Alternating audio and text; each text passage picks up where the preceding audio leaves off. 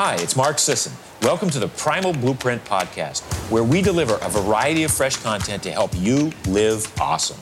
Enjoy the show. Engage with us online at marks daily apple dot com and on social media, and send your questions to info at primal blueprint dot com. Hey, everyone. Welcome to the Primal Blueprint Podcast, coming to you from Malibu. Beautiful, sunny summer day. Today we have a fellow Primal Health Coach graduate who has also created her own podcast with a name we love called Grok's Wife. Haley Morris is here today. Welcome. Hey, thanks for having me on. Yeah, tell us, let's start off with, you know, what what even started you down the journey to even find out about Primal and go in this direction? Let us hear your health journey. Okay, um, well, it kind of started at the age of twenty-one. I'm twenty-six now. Um, and what happened is I ended up getting kidney stones. And um, and I already kind of knew, like, about, you know, health and like the basically the mainstream. It was kind of coming um into like the low fat and stuff like that. Like those types of things were starting to come up from my parents. And, you know, being the teenager that I was, very stubborn and strong willed, I was kind of like, yeah, okay, like you guys do that and I'm just going to keep eating, you know, what we've always ate, fast food and, you know, all that stuff. So So once I got so far into it and I got kidney stones, um, I did like one hundred eighty. I was like, I need to basically listening at this point um, because my health is deteriorating. And so I did not only a one eighty, but I started cutting out meat and um, cutting out fast food and, and basically following the fad diet of veganism. And I think that did a lot of good for me for a while, just because I was really starting to detoxify myself from, you know, all the crap that I ate for so long.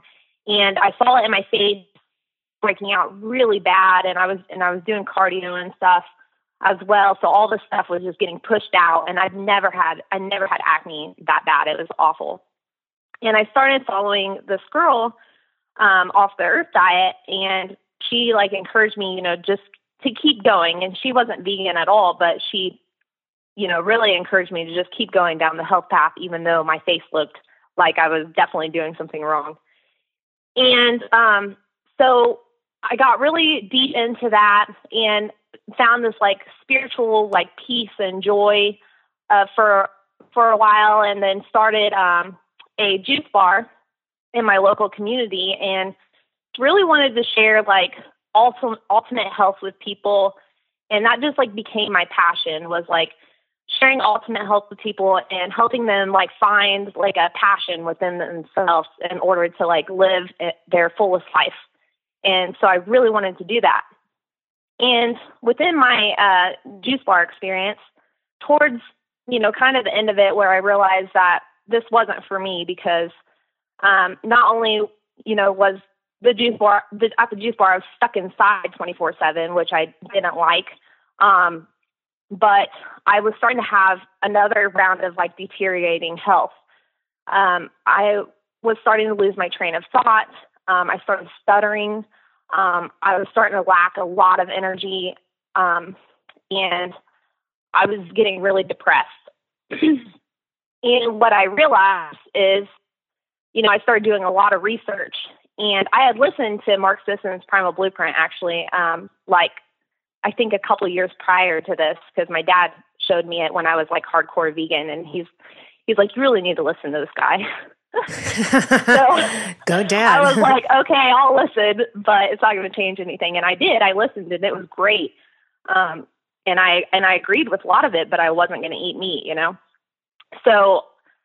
So at this point, I, I was like, okay, well, you know, I knew about that. And then I started digging into like vegans and vegetarians that, you know, they went back to meat, even after like twelve, twenty years of being vegan and vegetarian, they went back to meat and they told their experiences why. And I'm like, man, you know, even like infertility and stuff. And I was like, man, you know, maybe, maybe this isn't it. And, but I was so deep in it, like, and all these people were following me because I was like vegan, you know, that, that I'd like, it was kind of like a pride thing, you know, you're like, man, you know, this is going to get a lot of people down, you know?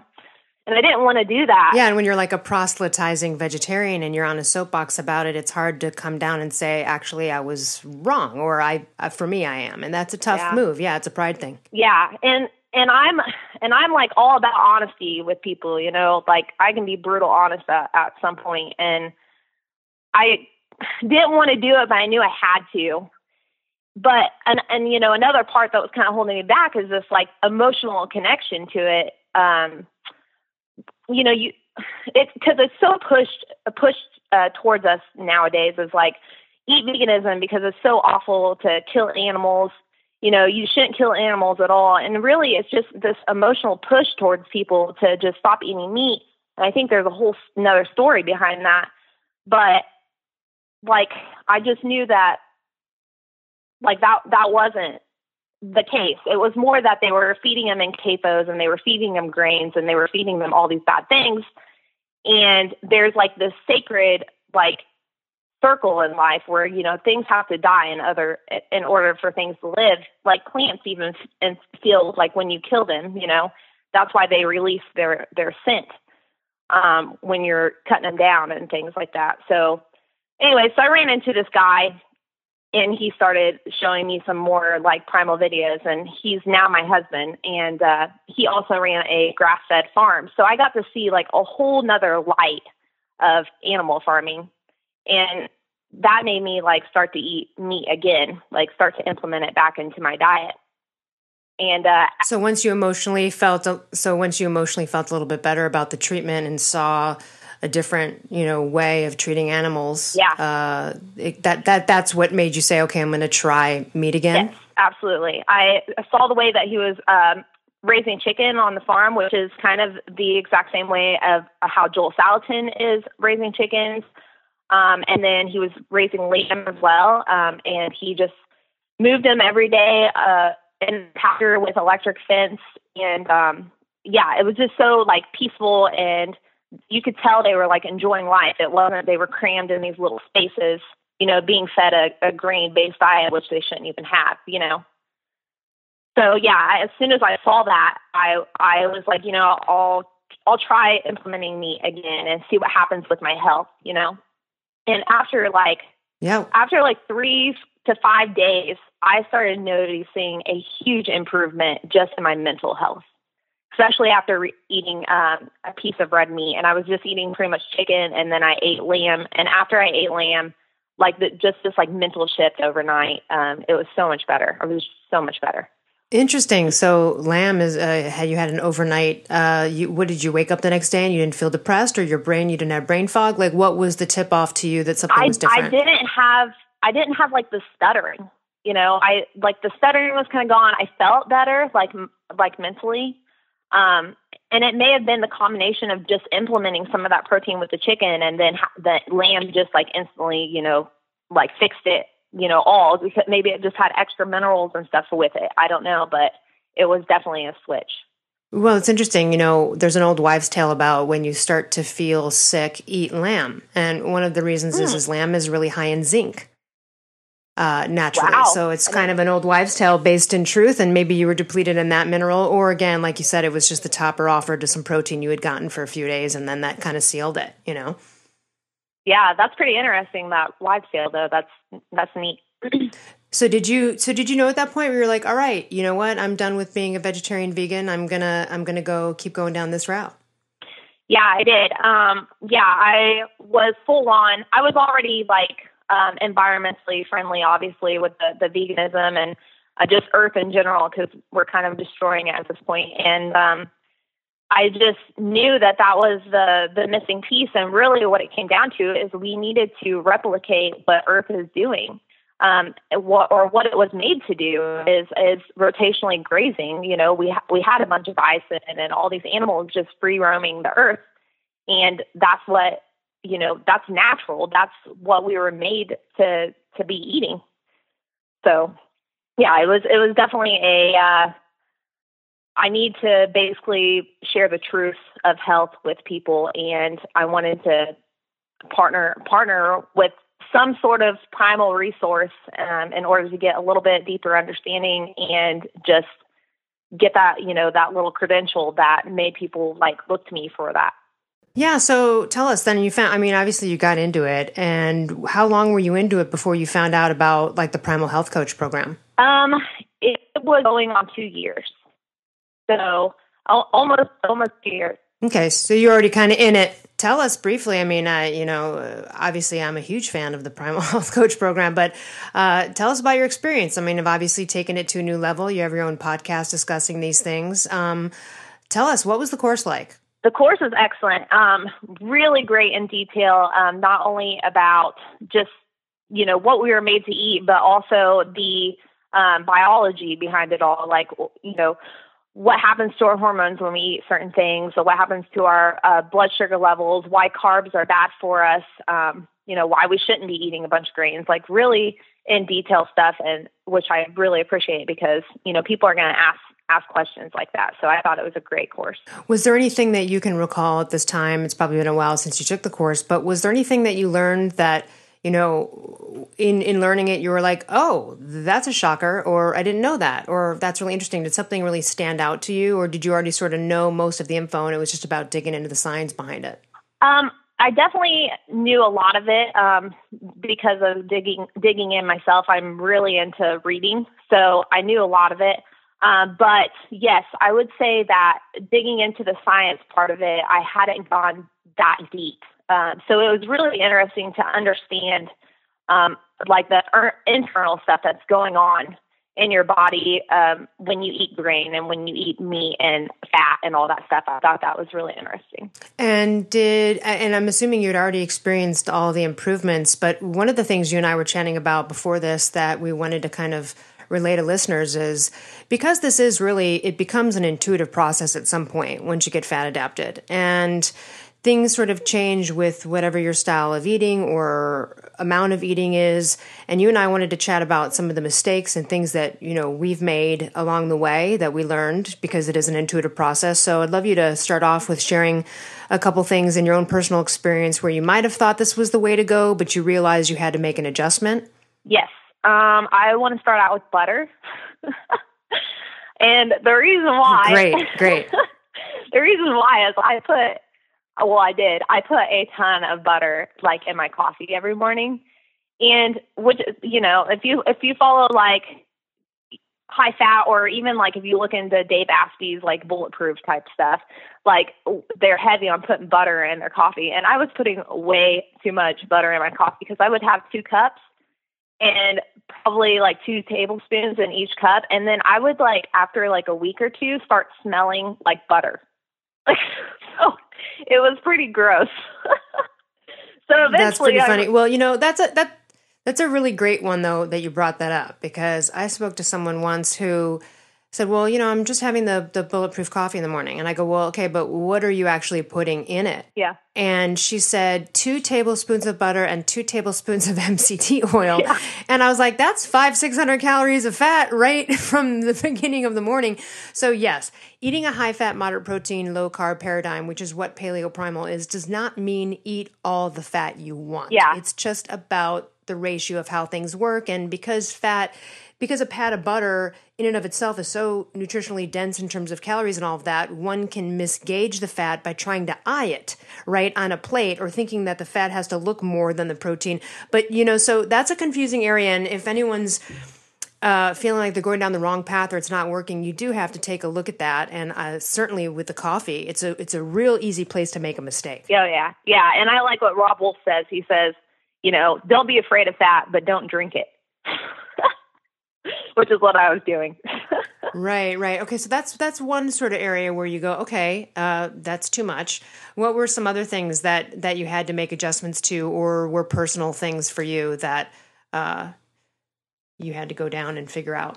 Um, another thing was, because I had done like a high raw vegan for so long, um, I really put, emph- like that diet puts a lot of emphasis on fruit, like high fruit. And so I had to learn to really cut back on fruit um, because eating like a high raw food diet, you can eat like a ton of bananas and like not like one sitting. I mean, you can eat like three to four bananas in one sitting because you put it in like shakes and stuff. So I had to really learn to like not only cut back fruit, but like go with fruits that aren't as high in glycemic, because including the bananas, I would eat a lot of dates. So it's like changing that whole mentality with, with the fruit was not necessarily difficult, because I used to eat a lot of vegetables too, but it was definitely different because you're trying to run on the fat and not the sugar. Right, right. Such a good point. And yeah, that, uh, dates and which are great, but you've mm-hmm. got to monitor that, because I think like three dates is probably thirty-five carbs, you know, one banana might be thirty-eight, right? So you eat three bananas and you're kind of done for the day on carbs, really, yeah. when you're talking about uh, paleo primal paradigm. Aside from, I'm assuming, you know, your skin cleared and things like that, as you went down the path and, you know, you talked about your brain capacity and your, your you know, depression, et cetera, what are some other things that you noticed that were positive um, as you kind of kept eating in this way? Oh, yeah. Um, well, the, I, the first thing that comes to mind is that when I started eating meat again after a period of time um, and fat, I started gaining weight back. And I had gotten down to like, I think the the maximum uh, under underlining limit was I got down to one hundred ten, and I'd never been that that little in my whole entire life. I've always ran uh, around one hundred thirty, and that was with eating like, you know, kind of junk food as well. So I definitely started putting on weight again. Um, and but the the good thing about it is, I was actually losing all of my muscle being, you know, vegan, vegetarian, and also doing chronic cardio, like a lot of cr- chronic cardio. Right. So, um, so I stopped doing the chronic cardio and I put back weight. But what I realized is it's all my muscle returning. So now I... That's such a, that's a really great point. I'd like to highlight that yeah. because so a lot of times, um, especially in the town I'm living at, a lot of people will go vegan to lose weight because they mm-hmm. see that other ve- vegans are skinny and small. Um, a lot of that's muscle wasting, folks. Yeah. and so, and, and if you're in that paradigm, yeah, you kind of can only do cardio yeah. because if you start to lift weights and do much of that, then you have to support it with something. And so it's interesting. I was listening to a vegan at the gym trying to convince someone else to be vegan. But one of the things I heard her say was just do cardio. and she's like, just all I do is cardio. And, uh, actually that same vegan had a breathing meltdown at the gym and had to save her by talking to her about B twelve and iron. And oh, then she, man. she came back a couple weeks later. And, you know, again, when you remove something we're meant to have, you have to replace it. If you're going to go down that road, you've got to be very careful, right? Because yeah. things can happen. Um, what are some other things? I mean, the butter and the coffee was a thing. How did you feel about caloric efficiency? Because it happened to me. And if people don't know what that means, it means, you know, once you get fat adapted and you're on this train, eventually down the road, the amount of food you once had to have to fuel you, you need a lot less. And at least for me, and I'm not sure about you, Haley, but there were moments when, because of that, I then ended up being in a state where I felt I was, I had overeaten, even though it might've been the same thing a month ago in terms of the volume of food. And it kind of kept getting less and less. And I think those again are intuitive moments where you have to go, well, wait a minute, I'm not hungry, or I can only finish half the steak. Just because I used to finish this whole steak two months ago doesn't mean I need to finish it now. It, there was a weird adjustment for me there. Did you have anything uh, around that? Yeah, caloric it, efficiency happen? Yeah, definitely. Um, I would I would say kind of the same thing. I realized that uh, well, I don't get hungry as often. You know, um, run, running on yep. carbs versus fat. Um, definitely don't get hungry as often. And the thing is, here's my thing with it is, um, I feel like I, I have to eat when my husband's eating. So that was my thing is like, I, I'm, I'm pretty good at going with intuitive, like now I'm hungry or now I'm feeling my stomach growling. But if my husband's around and I have to make him food, then I like think that I have to eat too. And so I've kind of been, um, making myself be more aware of that and not have, not like letting myself eat when I'm really just not hungry or, um, and also like you said, the meat, like I don't like, I need meat, but I don't need that much meat in order to feel like, you know, satisfied and, and full. So yeah, definitely. Yeah. You know, that's an interesting conundrum people get into. So either they've got a family that can't be on board or is going to continue to eat the way they want. And so the other part of that is dinner times, right? We talk about getting out of this construction of having to eat at certain times. Um, that's something I had to get out of. Like recently someone asked me to go to dinner, or they said, hey, do you want to eat, or you just want to go hang out? And it was like we were going to meet at seven or seven thirty.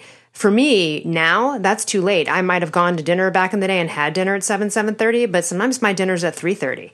You know, sometimes it's at four p.m. And you do have to just kind of, you know, and of course, sometimes I would make an exception. It's not like I'm going to say I'm never going to have dinner with anyone at seven. Right. I, I would maybe plan for something special like that and adjust my eating so that I could have dinner later.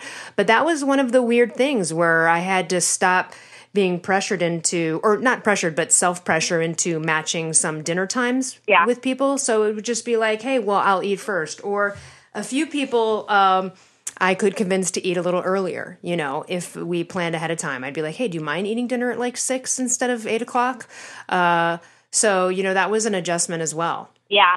And, and just like, you know, adjustments in general, like going to certain events where like people don't eat paleo and stuff and then happen to, you know, kind of look over the table and see like what you can eat more of and what you definitely shouldn't eat and, and things like that. It's definitely an adjustment on, on lifestyle in general. Yeah, absolutely. Tell us about um, how do you work with people? Do you just do phone coaching? Do you do in person? And how does how do you work in spreading the word to others and helping others get healthy? Um, well, I I want to start off with um, What I what I try to do is I, I help people kind of like get out of that diet mindset mindset and live like a healthy lifestyle in general, which obviously involves eating some sort of meat.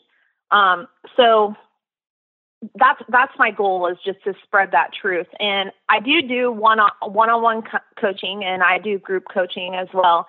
Um, but really, I just want to inspire people to, to live like their fullest potential in life. So whether I'm a holistic life coach as well, so whatever, um, you know, you have to have the, the mental health, you have to have the physical health, and then, you know, in order to achieve things in life. And so that's kind of what I'm here to do. Well, and you have a unique experience from the vegan, vegetarian perspective of being there and being able to maybe help people who are suffering because of that and wanting to cross over. So that's a wonderful thing as well to be able to relate to uh, with you as a coach who's mm-hmm. really kind of been through it themselves and had to overcome some of those mental objections and emotional ones in order to get primal and get healthy again. Um, how do you do the group coaching? Like, uh, do you do it on Facebook? Do you, do you have a certain webinar situation? How does that work? Currently, I do it on Facebook. I have a group on Facebook that I add people to um, when they're ready to be coached. Um, and I, I eventually do plan to do some webinars here in the, the near future, but I haven't got to that yet. Excellent. What are um, what are some common either objections or excuses, whether it be an objection to the paleo primal lifestyle that you've heard, or an objection, like an excuse as to why someone might not move forward, or just, you know, there's a lot of motivating factors when you're trying to get your stuff together, and sometimes you hear a lot of the same excuses. It'd be nice to hear some of those for the people that are out there who kind of maybe haven't come full circle yet and need some motivation. Absolutely. Um, this definitely started when I first got into health in general. Um, the and I still hear it today, is that eating healthy is too expensive. And ah, when I'm I so glad you brought that one up. When I first heard that, I I said, you know what? Then I'm just going to start a community garden. It's going to be one hundred percent organic, and it's going to be free for the public. And I and I did that. That was before I started the. Amazing. And that was basically my um, solution to that problem to people. They couldn't have an excuse. There was literally a free garden in the middle of Kokomo that had all the veggies that you could possibly want. So that was like, you know, your your basis, especially for the diet that I was doing and for the primal diet.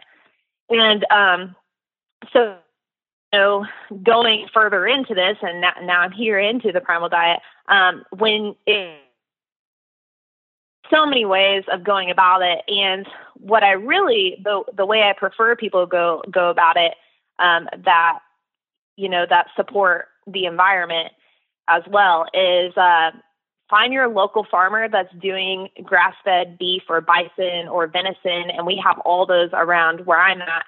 Um, and their meat's cheaper. It, it's cheaper, and you know they're actually doing it right, and they're not sitting queso still eating corn that's organic, you know. So I can I can go to my local Kroger and get a pound of beef for it, it's running around seven ninety-nine, or I can go to my local farmer that's almost the same distance away and pay six fifty a pound. Right. And also too, the other, um, the other thing about, we just talked about the caloric efficiency. So at first it might seem more expensive when you're eating the same volume of food, or you're trying to do fancy cook. You know, when you try to get into fancy recipes, sometimes you can waste ingredients, right? Unless you're eating simply.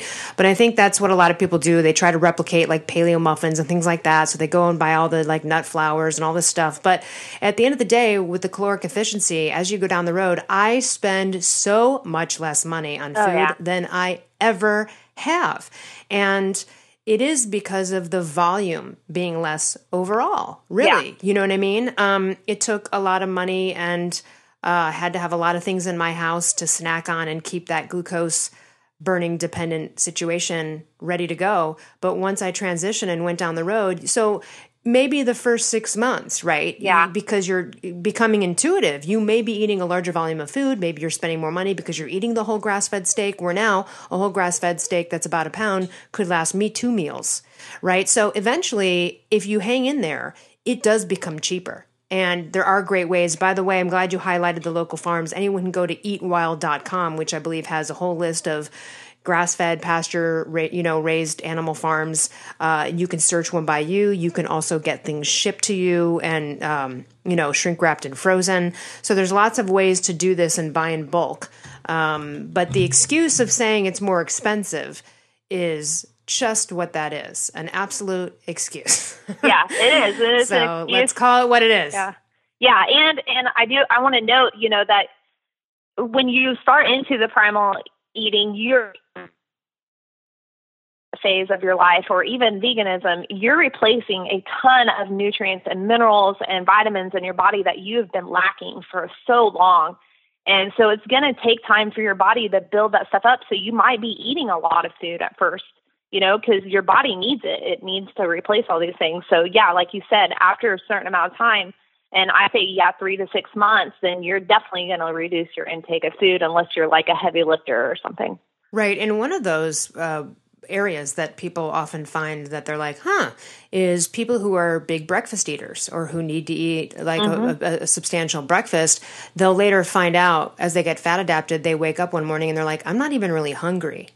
Right. And so oh, a yeah. lot of times just that morning meal can be canceled out. I'm not suggesting everyone fast every day and not eat breakfast. But when I am right, you hear what I'm saying is you don't always need the five egg omelet, where at first you might, you might need it to get off the glucose train. But after a while, a lot of people who are very hungry upon waking up find that when they get fat adapted, they wake up and they're like, this is interesting. And I've heard that from so many people of all different ages who have been like, that's weird. I'm, I, I noticed that I'm not hungry. And you're like, right, now you know you're getting fat adapted. Yeah. And, and I can definitely relate to that because I, I wake up, I'm definitely not hungry majority of the time now. I can tell you and, and other people that if I eat like a carb meal before I go to bed that I wouldn't normally eat, like if I went out to Reform and they had this really awesome like that is supposed to be the best and I try it, but it had like things that wouldn't normally be on a primal um, a diet, then that next morning I'm going to be hungry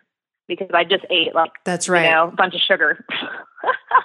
And sometimes when that when when I've done that, I wake up and I feel like a little hungover. Oh yeah, the, and it's from the sugar. Oh yeah, and it doesn't have to be even crappy sugar. It can be a ton of fruit at night mm-hmm. for dessert. It, it just, but I do get that same feeling where I wake up and I'm like, ooh, I I feel like I had some drinks last night, like, and I didn't, you know. So uh, there's definitely the sugar hangover thing once you're not used to it, yep. and then that prevents you from kind of going down that train and getting addicted again because you feel the adverse effects where you didn't before when you were a sugar burner. Oh yeah. Yeah. That, that addiction is, uh, is definitely truly there on food. Yeah. It's a total, it's a total nightmare. The other thing too, I want to kind of throw out, or not one of the mistakes, but a lot of the, I'm sure you've heard this too. So usually in my experience, people are missing a component. Either they're just looking at a primal food list. They don't realize that there's a part of transitioning to be a fat burner, or they've they think they've got that right, but then they're still doing chronic cardio and exercising and do high intensity. And so I feel like a lot of people are often missing one component, and one can really jack up the other. So if you're trying to get fat adapted, but you're doing glycolytic workouts every day, then you're taking two steps forward and five steps backwards. And so every component needs to look at, including the lifestyle. Um, I, you had mentioned you were doing a lot of cardio. I was such a cardio just addict nightmare, but didn't even realize that I was even doing that, you know, um, because it could have even meant me be hiking at a really fast pace, which would be glycolytic, uh, with my pulse at a certain level, my heart rate. But, you know, I didn't consider that cardio because I was like, it's a hike. You know what I mean? Just because I wasn't on an elliptical going five hundred miles an hour, didn't I, I thought that, you know, I just mis, had a misconception of what I was actually doing. And then when I slowed it down, you know, after workouts, you will not be sore and tired and crave sugar because you have not just depleted all of your glucose stores. And so for those that aren't sure about that, you know, you can go to Mark's Daily Apple. You can look at all of the primal principles or go to the primal blueprint dot com and see what we mean when we talk about getting fat adapted. What were some of the things after you got fat adapted? Because, you know, we know that takes a little while. Obviously, you had your brain light up after eating meat. What was that experience like, the day when you're like, oh my gosh, uh, like you, there had to be some things along the way that were like, this is a different day, you know? Yeah, I've definitely noticed, um, you know, when I was doing chronic cardio, still doing primal adapt adaptive stuff, because I was, I'm right along with you. I wanted to run, you know, because I you get that endorphin high, like when you're running that, that far, because I actually read something where they talked about how marathon runners, um, basically when they're done, it looks like they had a stroke in their brain. And so, so it's like, uh, you're getting this like weird hormone, uh, blood rush when you're, when you're running like that. And so I had to realize that not only was I getting super ran like that and eating, you know, kind of a more carbs than I should be, but just switching from doing like sprints every seven to ten days, like Mark suggests, um, I I noticed like just even like like my mood levels, you know, are just so much better. Like serotonin, um, just like he says, is, is definitely on the rise when you're doing some of the primal essential movements, but you're also doing these sprints, and you're not worn out because you're you're doing it pretty much until your form starts sacrificing, and then you quit and you let your body rest. And, um, and if you listen to your intuition, if you're really listening, you'll know exactly when to rest, exactly when to sprint, exactly when to go lift heavy. Um, and you'll find that you're starting to gain muscle a lot quicker. You're starting to feel healthier. You're starting to get mental, just full mental clarity. I mean, it's really a complete change, especially coming from a vegan perspective, because you're, you, you know, you can definitely do a, a like fasting cardio, and you can definitely fast on, on a vegan diet, but you're always replenishing blood sugar, like the, the glycogen stores. And you're always, um, you're always eating carbs to replenish yourself. And, and that's, it's a weird energy to run off of. It's, it's more of a sugar high than it is uh, an actual energy source. Yeah. And I want to highlight one of the things both you and I learned in the course, well, part of it is that runner's high that people get, it's not healthy. Mm-hmm. It's uh-uh. right. It's uh-uh. healthy. You know, it's healthy to flood your body with that hormones, like you said, in a sprint session or, you know, a high intensity workout once or twice a week, uh, depending on your health level.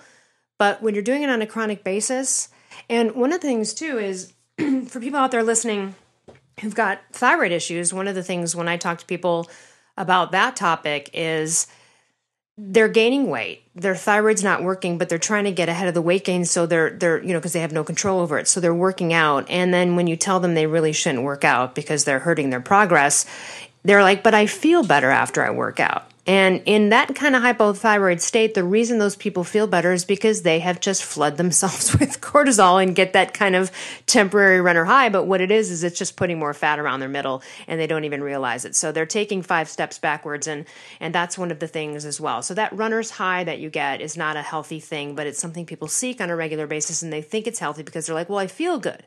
Um, but then eventually something will break down. And that's where, you know, people will run in, run into problems. Yeah, absolutely. And uh, yeah, I definitely noticed that myself. And, and like I said, I was losing a ton of muscle. So, uh, you could, you know, you kind of get the smell when you're starting to burn muscle, like, you know, that smell in your nose, like, um, well, something's going on here. So yeah, you can almost feel, I had a friend years ago who had the zone delivery, you know, when that was really yeah. popular, like fifteen years ago or whatever.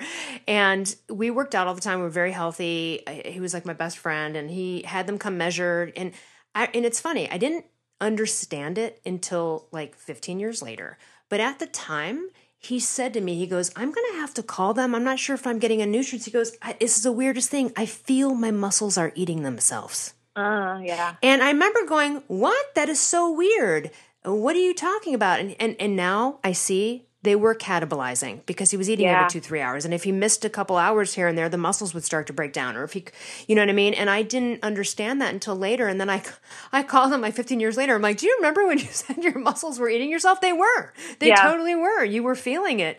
Um, and you know, so eventually when you get intuitive, you can feel these things. When you're a fat burner, you don't have those moments. Your muscles don't break down quickly like that when you go even twelve, twenty-four hours, or even a few days without food. Yeah. Um, which is great, because all of the efforts you do make in terms of uh, weight-bearing exercise are retained. Oh, yeah. Um, you know, one of the other things I want to highlight on sprinting, I am here to tell everyone, I used to hate, I hate running, I hate it, like don't want to do it, don't like it, resistant to it. Mm-hmm. I really had to come around for a couple reasons. One, I could go hiking for like two hours and it really wouldn't do anything for me, like body shaping wise. And the other thing is, after I got my genetics test, I saw that I was a higher percentage of the fast twitch muscle type oh, wow. of makeup as a human being. And so that really makes me a sprinter kind of type. Nice. And so I thought, all right, I really need to switch it up. I'm going to have to get on this. I've done sprinting a couple of times and I was like, whatever. Uh, but I would see the results immediately. I mean, almost immediately, like yeah. later that day or the next morning, I was like, wow, changes are happening. This was, this twenty minute sprint session was way better than the three hour hike. How is that even possible? Yeah. You know, and how that did, did that for me. And so I thought, okay, this is what I've got to do. And what's funny is, is when you get into that sprint thing once a week, or even twice a week, depending on, you know, your situation, you spend less time working out overall for oh, better yeah. results. It's really what happens. And that's the crazy thing, because I don't have to put in the kind of time that I used to. And that's a freedom as well. Now, at first, you may be working out more or whatever until things become intuitive and the shifting and the hormones and all of the genetic switches are turned on. But right at some point, though, it's like I have taken days off. I used to never even take a day off of yeah. working out. Um, and now, I, not that I do it intentionally, but there are moments where I'm like, I don't feel like it, and I don't worry about it being a setback. Yeah, absolutely. Because it's not anymore, if that makes sense. So hopefully you've got, you probably have some experience there too. Oh yeah, definitely. I totally relate with you on like taking a break, because I definitely did not do that. I I would at least run three miles if I didn't run twenty. So, so uh, yeah, I'm that way too. Like I do something. I would go do something. Yeah, absolutely. And and another thing I want to hit on is that, so I've been basically not not breaking the chain of doing um at, like fifteen minutes of some sort of exercise, whether it's just like light stretching every, you know, when I want a break, I just, you know, do some stretching. So I, I've been on this. Yeah. Yoga, a yoga class could be that kind of off day as well, or like stretching at home. Or yesterday I was just kind of tired with some lack of sleep a little bit lately. I, I really wasn't energetic, but I kind of needed to move. And I just went and did like fifteen minutes of laps. Yeah. And just a fifteen minute little swimmer outer, work everything, stretch it out, move it. And, and that just felt way better than doing nothing, but it wasn't a time uh, sucker. Right. Yeah. And, and what I've noticed too is that I, this is gonna, gonna be on, um, going on week eight that I've done this, like, you know, non-break change or chain, sorry. And, um, what happens is I've actually noticed that I am gaining muscle very quickly compared to like when I tried to do weightlifting when I was vegan. I am getting results. I see them on, on a daily basis. And, um, and it hasn't taken any, any time to start to tone up because I'm eating right. Yeah, it takes, it, it is actually, the results are quick. Once you get fat adapted, you go down this train, you've figured out all of these problems. Like you stop the eight pads of butter in the coffee. um, It, it, yeah, it's it's a really amazing thing. The muscles are retained not only longer, um, but the results after one weight training situation, you're like, wow, you see it right away. It can take just a couple of days. Um, and as well, I've also noticed a absolute increase in, I think, like pretty much my V O two max, my athletic performance, my ability to recover. Everything is so much better than it used to be when I did hot yoga five days a week, chronic cardio, hello everybody, and or hauled my ass up a mountain at, you know, over seventy-five percent of my max. And you know, those are hard things to, you know, like a hot yoga class is not really fun. It's just like in a lot of ways. And neither is hauling ass up a mountain. It's not really an enjoyable hike. You're just doing it. You're like, I got to work hard to burn the calories. It's that like mindset. And this, this way of being is such a more relaxed and so, right, it's primal and natural. It does feel so much more how humans and how we should move. Oh yeah. I totally agree with you there. And I think I remember Mark Sisson in, in the Primal Blueprint course mentioning that, you know, these hunter gatherers, they've, they've rested more than they, they were like exercising because they saved that energy until they were getting chased by a predator or they had to go on a long hunt or something. So it makes more sense. Yeah. And our ancestors got about probably five to six hours of movement per day, right. Roaming, walking, et cetera. And then a lot of sleeping and hanging out, doing nothing, just probably looking up at the sky and going, what are those things yeah. up there? So they, they they had a very chill life, and obviously we're getting to bed at a certain hour. That's the other thing too. You really can't be successful at this if you have a poor sleep schedule oh, yeah. or not getting enough sleep. It's one of the first things you got to attack right away because you're not going to have, again, in the way that it affects adrenals and appetite and recovery. So that's one thing everybody can do. Yep, I agree with you. So tell us about your podcast, Grok's Wife. Now, I guess we should tell people who don't know that, you know, Mark Sisson, when he wrote the Primal Blueprint, when he gave an example of, you know, our hunter-gatherer ancestors, he used an example, Grok, uh, G R O K, as sort of the name of a, you know, sort of fictitious uh, hunter-gatherer. And actually, G R O K, get ripped on ketones, is how we also oh nice we also have have coined it. Um, and so I love that your podcast is called Grok's Wife. Yeah, thanks. You're like the caveman. You're like the cave caveman's wife. Yeah, yeah. Great.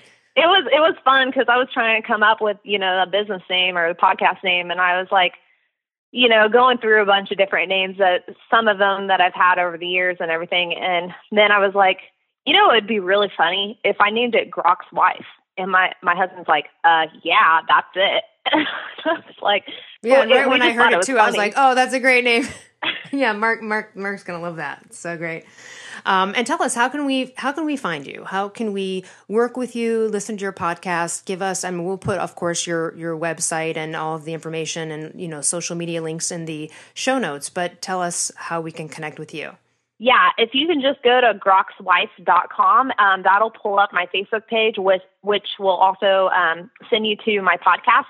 Um, it's posted on there every day or whenever I have a podcast. And um, just send me a private message, you know, um, hey, I want to work with you, or I want to chat. You know, I'm totally open to doing a free consultation and just kind of seeing if you even need to work with a life coach or a health coach. Um And I'll, and I'll let you know if you're kind of on the right track and give you a few tips. And if you want to go into uh, deeper details than that, then we can go from there. Yeah. And, you know, uh, most coaches offer a free consult and should. And sometimes just the free consult is enough for somebody. You know, sometimes they can just get enough even in that uh, to, to move forward or get put on the right path or to be alerted to something that they might be doing wrong and to think about in a different way. And sometimes that's just all that you need. So I suggest that, you know, people do step up, call you for even a consult and see, you know, what there is to this. For those of you who are new to Primal or want to learn as much as you can about this, one of the best ways, other than going to the primal blueprint dot com or Mark's Daily Apple, is to go back and listen to the first fifteen episodes of the Primal Blueprint podcast, which, you know, we're on right now. And it's Mark Sisson and Brad Kearns talking about all of the principles. And so if you are a synthesizer of information uh, when you hear it versus read it. That's another way to have it seep in where, you know, for me, like I love the Primal Blueprint book, but what did it for me was watching a seminar Mark did, you know, the transformational seminar. It was a two hour seminar that he just, you know, filmed in Chicago somewhere. And um, that's what did it, because I respond more to the audio in, in, in these kind of things. Yeah. And And so, yeah, so that's a great way for anyone to really get a hold of these principles, and for free, you know, I mean, these are, there's so many great free resources out there, including, of course, uh, your podcast. And did you say you do them daily or weekly, or how often do you have podcasts? I do them weekly.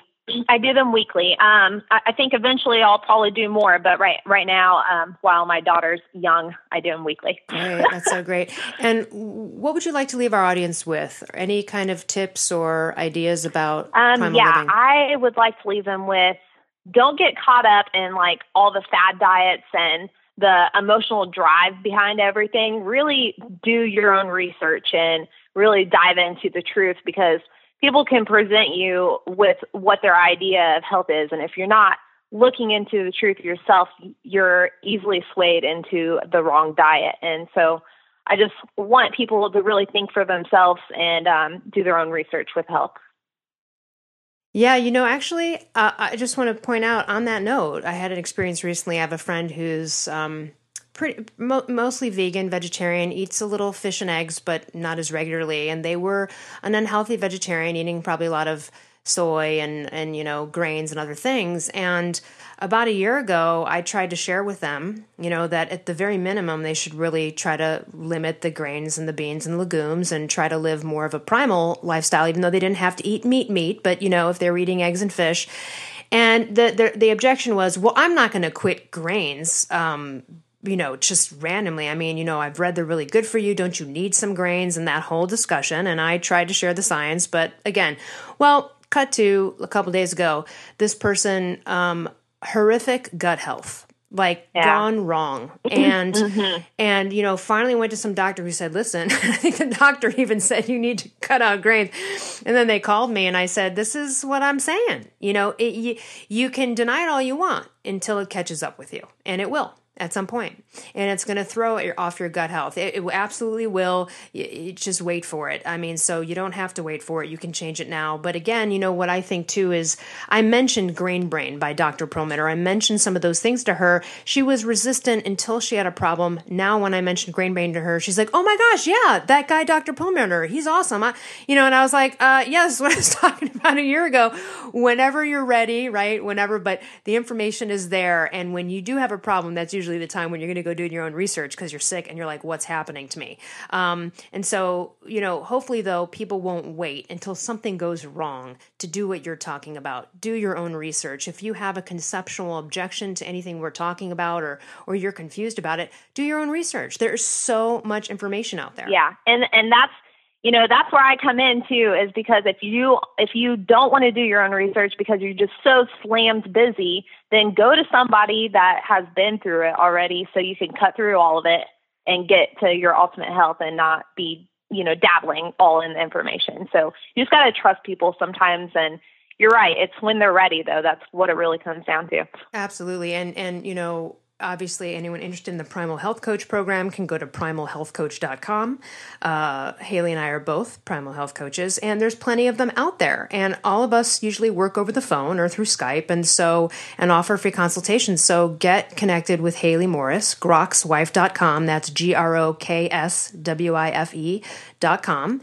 And we'll, of course, put those links in the show notes. And, you know, talk to talk to an expert in this arena who can get you started on the right path, and maybe that will inspire you to to delve further as well. So thank you so much for coming on today, and we look forward to seeing all of the work you're going to do in the future.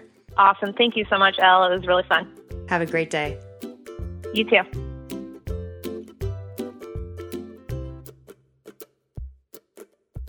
Hi, listeners. It's Brad Kearns. I'm so excited to introduce you to our all-new comprehensive online multimedia course called the twenty-one Day Primal Reset. This is everything you need to go step by step into a lifestyle transformation and go primal, go all in, make the commitment. We are here with an amazing online course with over sixty videos taking you through step-by-step daily challenges in the areas of diet, exercise, and lifestyle. You also get to download an assortment of print and audio materials. We have an awesome app that helps you engage with the community while you're doing your twenty-one day reset, daily inspirational emails, keeping you focused, giving you tips and tricks. We have shopping lists, P D Fs. Oh, it's a great collection of items all on the login portal. As soon as you register, instant and lifetime access, everything you need. What a great gift to give someone, family, friend, loved one that you want to share the gift of primal living with. And even if you're an expert long-term, what a great way to kind of tune up and get that reset going, build some momentum if your goals are reducing excess body fat, being healthy, and staying with the Primal program for the rest of your life. That's what this journey is, is a kickstart to generate long-term, lasting lifestyle change. And when you enroll at primal blueprint dot com, we have a wonderful selection of add-on product kits at an extreme discount to thank you for enrolling in the digital course. So you can throw in some wonderful Primal Kitchen products or Primal Blueprint supplements. Check it all out at primal blueprint dot com. Everyone deserves a reset. You deserve a reset. Make the commitment for twenty-one days, and we'll be with you every step of the way to guide you.